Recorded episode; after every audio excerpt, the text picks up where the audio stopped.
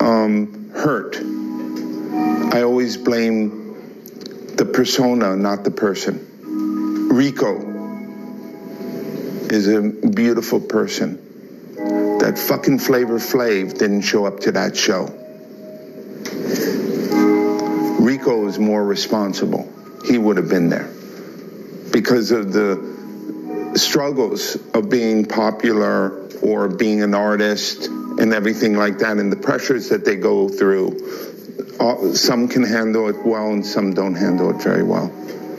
And so I blame the persona, not the person. You know, you talked about that that feeling in the pit of your stomach from the failure of the Houdini show. I still feel it.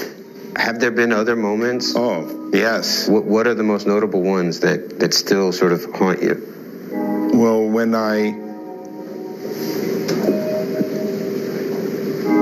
Def Jam was in its darkest days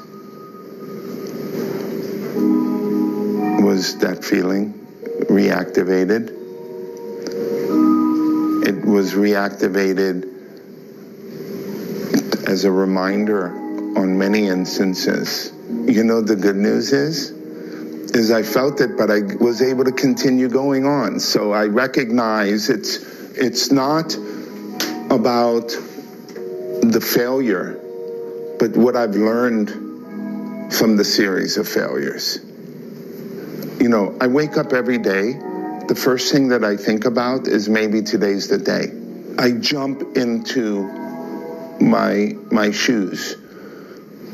Maybe today hiring and surrounding myself with people that are significantly better than myself and being okay with it and giving them the rock and letting them make their own mistakes and being there for them when they're going through their moments of reflection to postmortem and, and walk them through it. You know, o- over the course of the years, you've dealt with a lot of artists with a whole sort of vast variety of personalities. Sure. Some introverts, some extroverts. Yeah.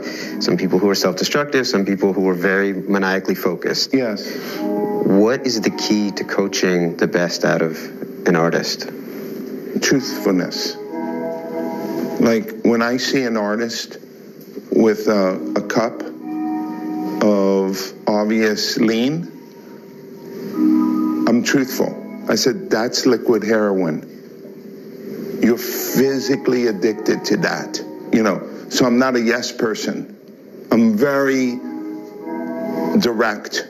You know, it comes back to I believe that my voice and my influence and I, I could impact the world. A tough philosophy because I'm all in.